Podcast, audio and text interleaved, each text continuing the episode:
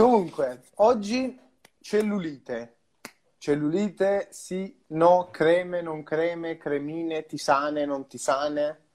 Ti sanano o non ti sanano queste tisane contro la cellulite? Dani, che dici? Ma più che altro anche le creme. Creme, sta un mercato dietro che non immagini proprio. E come dicevamo ieri, se è una soluzione la si porta da fuori, è un po' tutto completo. Vero. Ora vediamo un po'. Ho trovato anche uno studio interessante, che dopo faccio vedere, su questo discorso della cellulite, che mi faceva piacere condividere con voi. E niente, questo. Che dici? Qualche altro minuto e partiamo. Vai. Che dire, chi è che ha avuto esperienze con cellulite? C'è qualcuno? Non te lo diranno mai. No. Giusto, ma questa è una domanda stupida, la ritiro ovviamente perché non è una domanda da fare, hai ragione Dani. Però tu hai avuto esperienze con persone che avevano la cellulite? Sì, assolutamente, assolutamente. Infatti dopo, quando partiamo, voglio dire una cosa sull'esperienza che ho avuto io. Perfetto. Magari tu, che ne sai di più, confermerai. Va bene, ora dopo la vediamo. Comunque, io direi che possiamo partire con il nostro piccolo speech. Carico. Poi dopo, larga scala, larga via alle domande. Allora, iniziamo col dire una cosa, che il discorso legato alla cellulite è un discorso molto complesso. Non è facile spiegarlo, diciamo, in maniera tecnica, figuriamoci poi spiegarlo in maniera molto semplice. È un discorso molto difficile che cercherò di farvi in maniera molto semplice e, diciamo, come sempre, diciamo, rapida. Quello che possiamo dire è che la cellulite è un inestetismo della pelle che avviene dopo un certo periodo di tempo che si sono fatte delle cose che non andavano fatte. Una di queste è il fatto di perseverare il mantenimento dell'acqua extracellulare, perché diciamo che l'acqua extracellulare, quindi la ritenzione idrica di cui abbiamo parlato ieri, è come possiamo dire, è qualcosa che avviene prima dell'avvento della cellulite. Quindi quanti più anni io mi tengo una situazione di ritenzione idrica, tanto più è la probabilità che poi successivamente questa semplice ritenzione idrica si va a sviluppare in una sorta di cellulite. Anche perché dobbiamo dire che il primo stadio della cellulite è semplicemente un accumulo di acqua a livello delle gambe che quando vado, diciamo, ad avvicinare quindi la pelle, a chiudere un po' la pelle, mi rendo conto che ci sono si nota, diciamo, quell'inizio di cellulite, ma in quel primo stadio è una situazione legata principalmente alla distribuzione dei liquidi, non tanto a un inestetismo vero e proprio. In linee generali possiamo dire che ci sono vari stadi della cellulite, dal primo al quarto.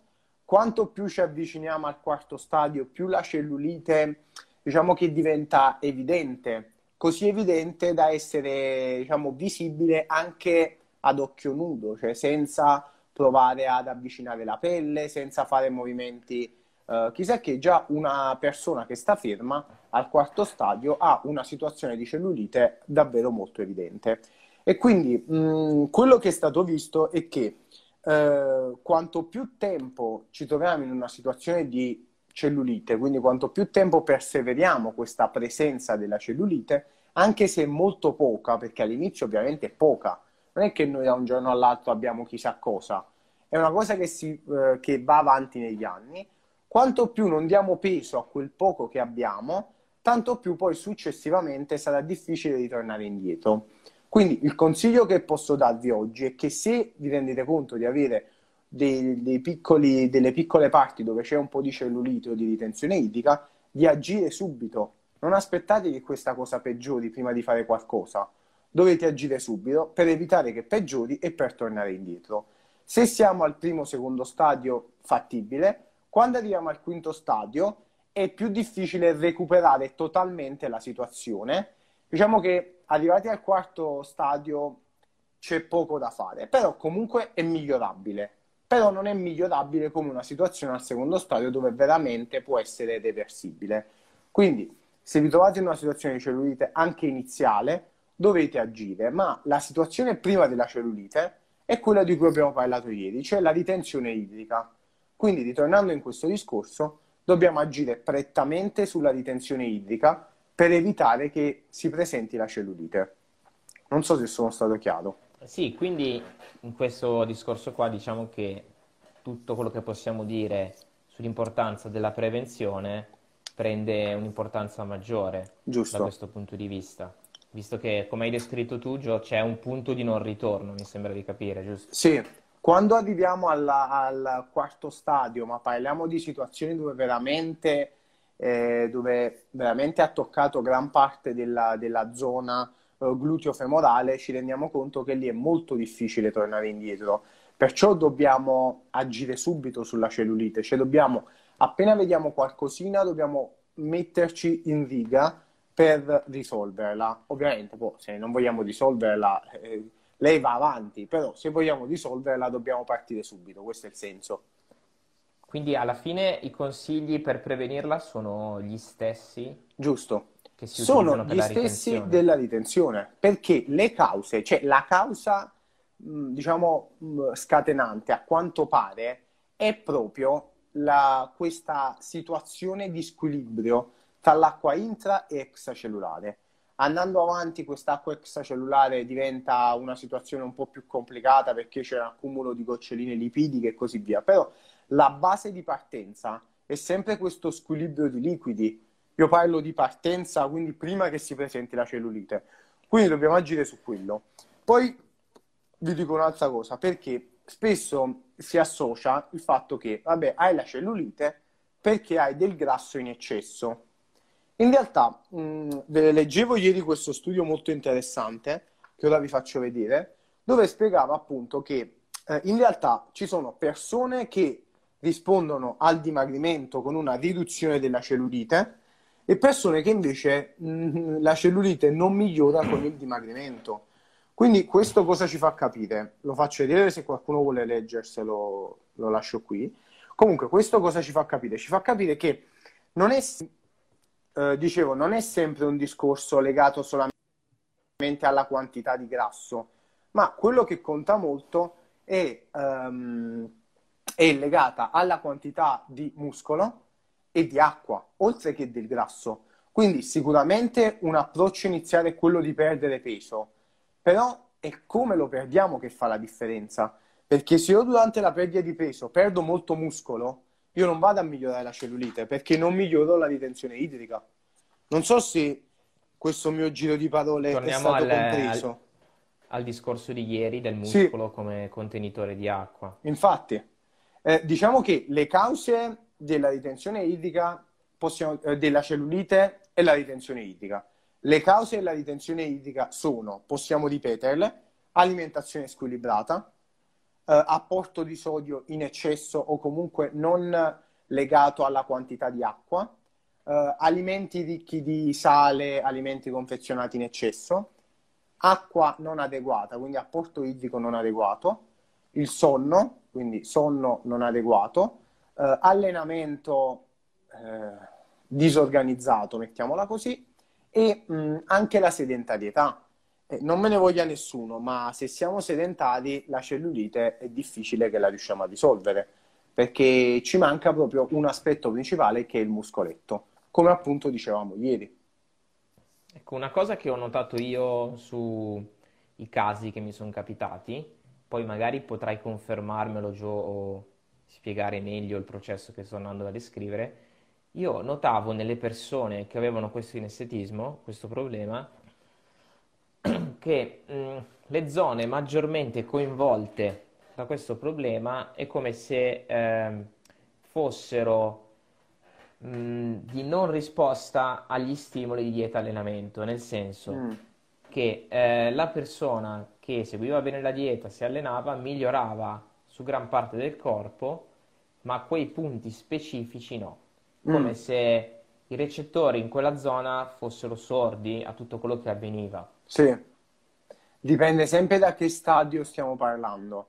All'inizio la risposta ci sta, quando andiamo molto avanti la situazione diventa molto più complicata e serve un impegno maggiore.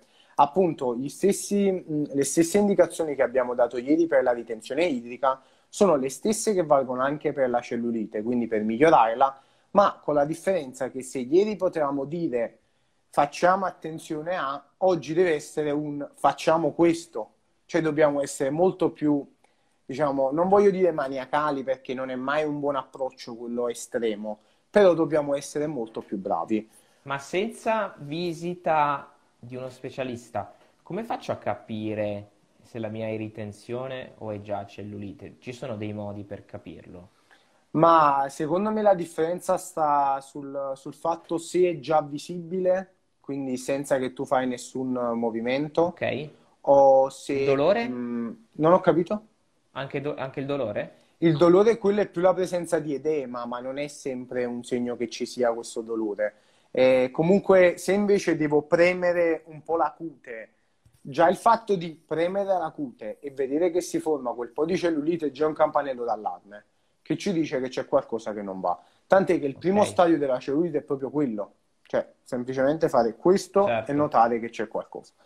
E comunque, per quanto riguarda una cosa che ieri ci siamo dimenticati, che rientra sia nella ritenzione idrica che nella cellulite, è quello relativo alla valutazione della composizione corporea con bioimpedenza, perché questo macchinario ci dà la possibilità di capire la distribuzione dei liquidi tra intra ed extracellulari, quindi quanta acqua ci sta dentro e fuori la cellula, e ci dà la possibilità di capire quanto muscolo ci sta, in modo da andare a vedere nel tempo come si sta spostando l'acqua, perché più l'acqua entra nella cellula e più la ritenzione idrica diminuisce, quindi il rischio di cellulite diminuisce, e più il muscolo aumenta, più questo contenitore di acqua migliora e più la situazione di ritenzione idrica e cellulite tende a migliorare.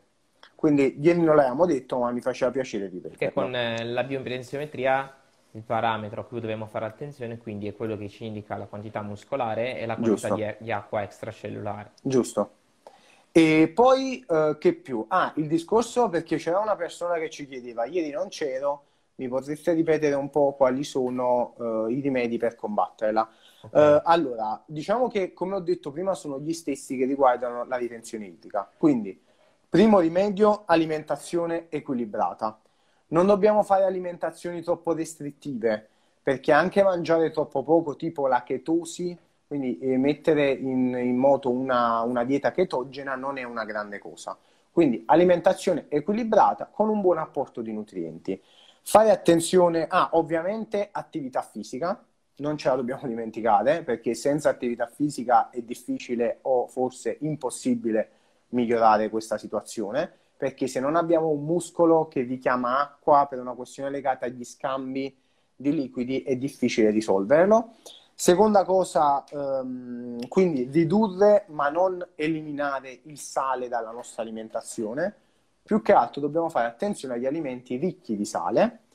Poi, altra cosa, preferire alimenti vegetali, quindi frutta e verdura dobbiamo consumarli in abbondanza, perché sono ricchi di potassio, quindi dobbiamo farli rientrare nella nostra alimentazione per un discorso relativo al rapporto sodio-potassio. Scambio col sodio, certo. Giusto. E poi, che più? E soprattutto non dobbiamo dimenticarci un buon apporto idrico. Quindi la quantità di acqua, ma soprattutto la distribuzione dei liquidi è fondamentale. Quindi bere tutto in una volta non ha senso, dobbiamo distribuire l'acqua in modo adeguato durante la giornata. Dani, vogliamo attivare i distretti muscolari delle zone interessate più volte può essere utile. È lo stesso discorso della ritenzione idrica, Dani. Ok, sì, è chiaro. Quindi i consigli per la ritenzione idrica per l'allenamento sono, appunto, ce li vuoi ripetere? Il discorso dell'attività fisica, del sodio, quant'altro. Giusto. Poi anche sul discorso linfatico che ieri chiedevano. Sì. Bisogna vedere, perché ad esempio ieri ho partecipato a una diretta, sì, si parlava di questo e si diceva proprio, non dico di chi ovviamente, si diceva proprio che questo ritorno di questi esercizi alzando le gambe eccetera potesse, sì, favorevole, va bene, però io mi chiedevo, giusto, ho fatto anche una domanda però non ho avuto la fortuna di avere risposta, quando diciamo una cosa funziona, sì, no, ok, sì, ma quanto però? Sì. Cioè, facendo una determinata cosa, quanto mi aiuta realmente? Sì. Vero. Questo che io mi chiedevo. Quindi in merito alle domande che ci facevano ieri, è molto, secondo me è molto discutibile, sì, sul discorso della stasi linfatica, eccetera, dei liquidi. Cioè, non dico no, però va verificato, secondo me, quanto poi incide in parte. Sì. Per quanto riguarda l'allenamento, comunque possiamo dire che allenare tutto il corpo è una buona cosa, non stressare troppo le zone interessate o dalla cellulite o dalla ritenzione idrica, e quindi attenzione ai corsi di gruppo, che sono dei corsi che fanno, diciamo, fare tutti la stessa cosa con la stessa intensità, e si rischia poi di richiamare molta acqua nelle zone interessate e quindi di peggiorare appunto la situazione. Quindi un allenamento personalizzato è la scelta, diciamo, più idonea, però che deve essere un allenamento che diciamo, colpisce tutto il corpo senza, diciamo, stressare, esatto, troppo senza, le zone interessate. Senza un richiamo troppo aggressivo di acido lattico, di acqua, eccetera. Sì. Quella è la cosa importante. È la cosa importante. Poi, ultimo discorso che volevo fare sul lato cellulite è quello relativo alle bufale e al marketing, che non manca mai, perché come vedevamo ieri, la percentuale di donne che hanno la ritenzione idrica è molto alta, e quindi di conseguenza tra quelle che non fanno nulla, con l'andare del tempo la cellulite sarà un parente stretto. Diciamo, non ci sono integratori anticellulite. Cioè, oggi non ne hanno creato ancora, non è stata scoperta ancora una molecola che va a livello della zona interessata, sistema la situazione e torna indietro. Non esiste, non c'è nulla che fa tutto questo. Quindi non ci sono tisane anticellulite, o meglio, le tisane possono essere anche utili per avere una buona idratazione, ma non che sono anticellulite, sono buone per avere una buona idratazione, punto e basta. Poi dipende sempre a volte da come vogliamo diffondere le informazioni. Perché io posso dire, l'idratazione è fondamentale nella cellulite, la tisana aiuta a bere, la tisana aiuta la cellulite. No, la tisana aiuta a bere, punto. È cioè, quello che dicevo io sul discorso linfatico. Sì, capito? Quindi non mischiamo troppe cose. Quindi tisana sì, ma non tisana anticellulite. E poi fate attenzione anche alle creme anticellulite, che purtroppo non trovano nessun riscontro nella letteratura scientifica, in quanto, come ho detto, non c'è né molecola che assumiamo né che mettiamo a livello cutaneo che ha un effetto per ridurre la cellulite. Dobbiamo mangiare un po' meglio, allenarci in modo adeguato, bere bene, e piano piano la cellulite andrà via.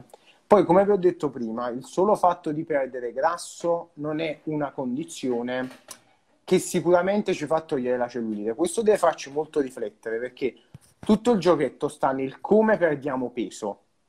Rientriamo sempre nello stesso rapporto muscolo-acqua-grasso.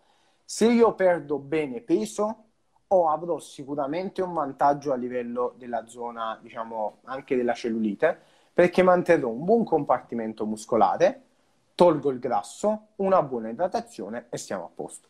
Se invece io perdo peso in maniera non adeguata, senza fare attività fisica, molto probabilmente la situazione peggiora ma non migliora per quanto riguarda la cellulite. Quindi riflettiamo molto su questo discorso. Che ne pensi? Penso che è un problema da prevenire, secondo me, perché sì, alla fine quando si arriva lì è perché si è ignorata una condizione per troppo tempo. Vero. Secondo me in questa situazione è lì l'errore. È vero, perché è vero. Tutto sta nella prevenzione, ma poi in tante altre cose così. In tutto più o meno è così quando si parla della risposta del nostro organismo nel tempo, perché comunque il nostro organismo nel tempo si adatta alla situazione. Cioè la cellulite è semplicemente un adattamento di una quantità di acqua in eccesso in una zona dove non ci deve stare. Il diabete, esatto, è un adattamento al fatto che mangiamo zuccheri e non ci muoviamo, e quindi, esatto, sono tutti degli adattamenti.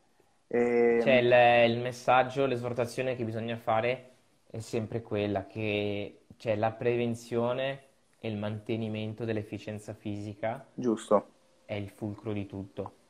Giusto, che poi abbraccia salute ed estetica. Esatto, esatto. Abbraccia entrambe, perché sono collegate anche. Comunque è vero che ci sono dei casi in cui un allenamento eccessivo porta alla ritenzione idrica, del tipo le pallavoliste hanno una tendente di tensione idrica o altri sport, diciamo, molto intensi, perché allenano molto quella zona. Ok, ma lì parliamo di prestazione, non di estetica. Se parliamo di una persona che si allena in modo adeguato, l'attività fisica può solo aiutare a migliorare la situazione, sia per l'estetica che per la salute. Esatto. Se avete qualche domanda, noi siamo qui, vi rispondiamo con piacere. Io sto vedendo i miei appunti che mi ero segnato, ma credo di avervi detto tutto. Ci tenevo molto alla questione che avevamo dimenticato ieri della composizione corporea con la bioimpedenza e al fatto delle bufale, perché veramente siamo inondati dalle bufale, cioè, ma in ogni periodo, anche in questo periodo vedo bufale relative al coronavirus, cioè sempre ci sono. Quindi... Perché più il problema ha un peso mediatico, giusto, quindi genera un interesse forte da parte delle persone, e più proporzionalmente nascono delle soluzioni facili condite dal marketing. Giusto. È molto semplice. Il marketing è veramente una... Cioè, se provi a pensare una cosa, le persone che si occupano di questo settore, che studiano sempre questo settore, non sempre chiaramente, però tendenzialmente, cioè, osservate cosa prendono queste persone. Ad esempio, io personalmente saranno mesi che non prendo nulla, praticamente nessuna integrazione esterna, niente. Magari ogni tanto qualche fonte di omega 3, di grassi buoni, magari se ci scappa un multivitaminico, per quanto poi possa servire realmente. Però è quello che alla fine, se fate caso, chi ne sa, o meglio, non parlo di me, ma parlo proprio in generale, chi conosce la materia non assume sostanze esterne spesso e volentieri, quindi ce la chiedersi come mai, perché ma infatti gli integratori utili sono pochi, gli integratori che servono alla singola persona sono quasi, cioè, uno, due, basta, finisce la storia nella vita delle persone. Se tu guardi il concetto di integrazione, sì, è diverso dal concetto di supplementazione. Cioè, spesso sono insieme queste due cose, ma sono due cose diverse. Cioè, chi fa fitness o mira un'estetica, come in questo caso sulla cellulite, eccetera, non ha tendenzialmente bisogno di aggiungere qualcosa se segue una buona alimentazione.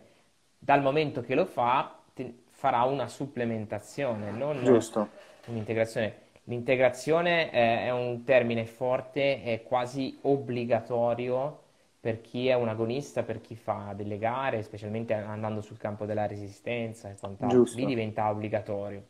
Sì, lì ha un impatto serio, fisiologico, ma nel resto della popolazione non serve a nulla. C'è qualcuno che mi ha scritto un ecco, e io e lui sappiamo la motivazione di questo ecco.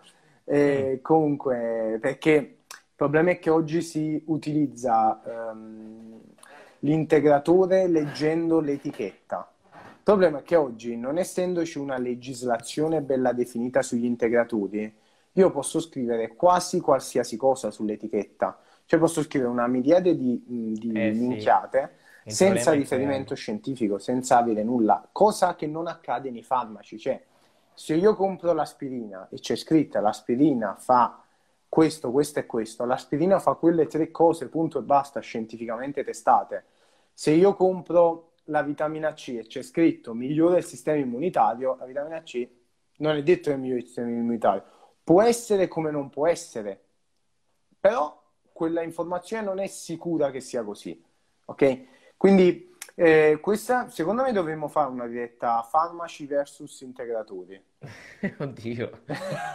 Vale, il fatto è che più... No, ma più è una questione legislativa, cioè se tu capisci questo principio, capisci perché ci sono tanti integratori e vai a vedere uno o due funzionano.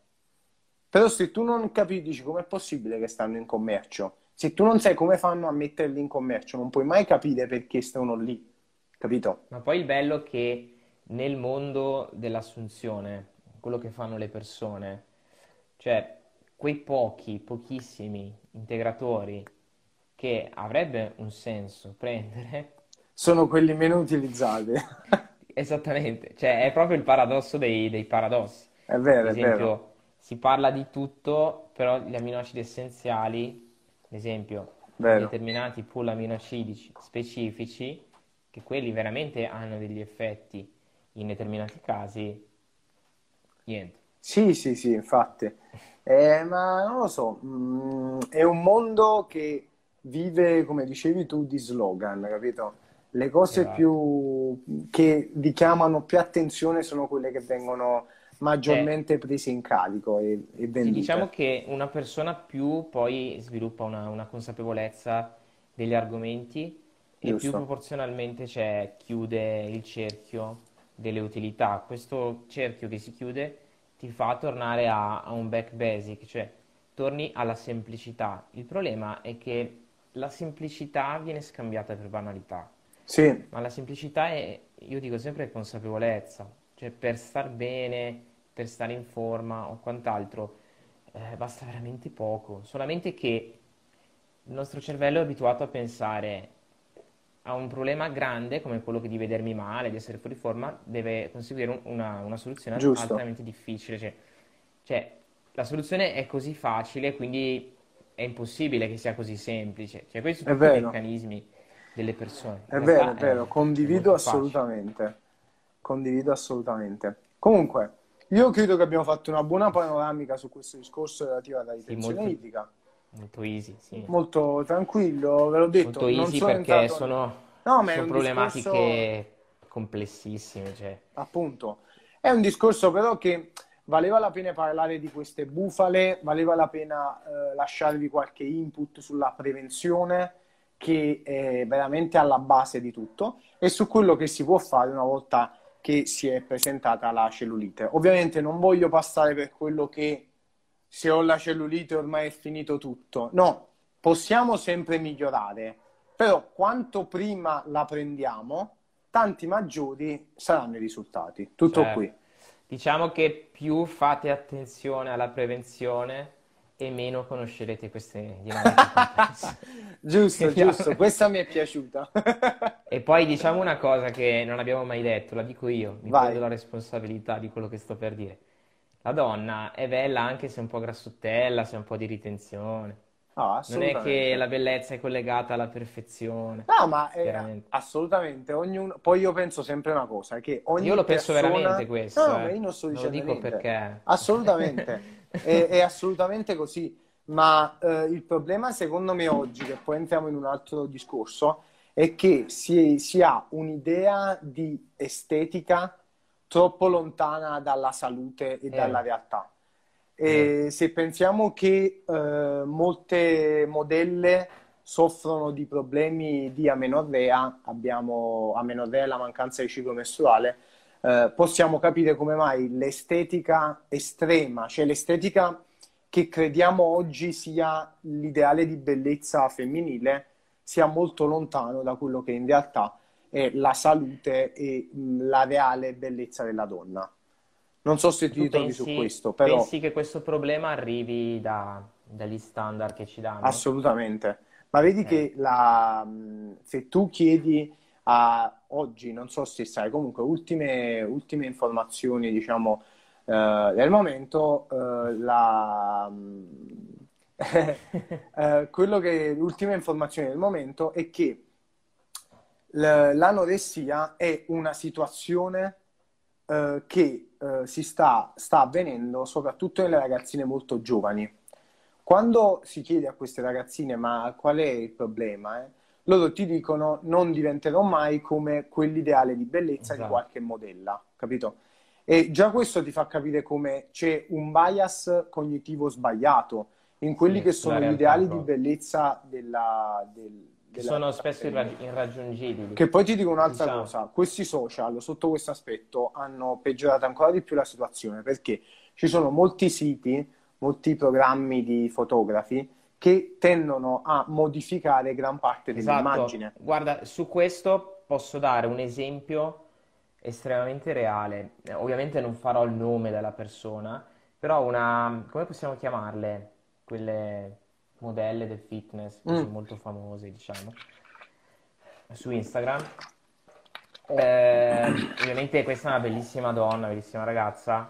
Quando io stavo a Los Angeles ho avuto la fortuna di vederla dal vivo, e ovviamente non farò il nome, però ti posso assicurare che questo tipo di inestetismi un pochino li aveva. Se tu però guardi le sue foto su Instagram non vedrai mai questo, sì, sì, perché comunque sono persone che vivono con l'estetica, con la loro immagine, e prima di pubblicare un contenuto ovviamente viene filtrato, viene aggiustato nel modo corretto da professionisti di quel campo. Ti vuoi fare una risata sopra questo fatto? Dimmi. Andai a Barcellona con la mia ragazza, se ci sta sentendo si ricorderà questa cosa.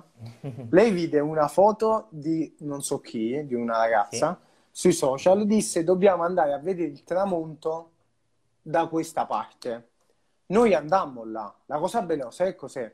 Che il tramonto a Barcellona sta dall'altro lato, non cade nel mare. Cioè la foto era totalmente ritoccata. Chiaro. Hai capito? Questo è proprio un esempio assurdo di quello che... Esatto. Noi stavamo lì, non c'era questo tramonto, capito?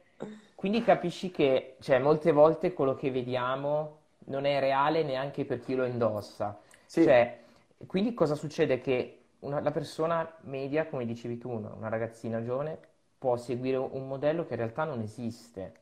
Giusto. Quindi rincorrerà un'infelicità costantemente, uno status a cui non arriverà mai. Ma è come anche sugli uomini è così. Io ho frequentato poco nella mia vita l'ambiente delle gare estetiche perché non mi fa impazzire onestamente.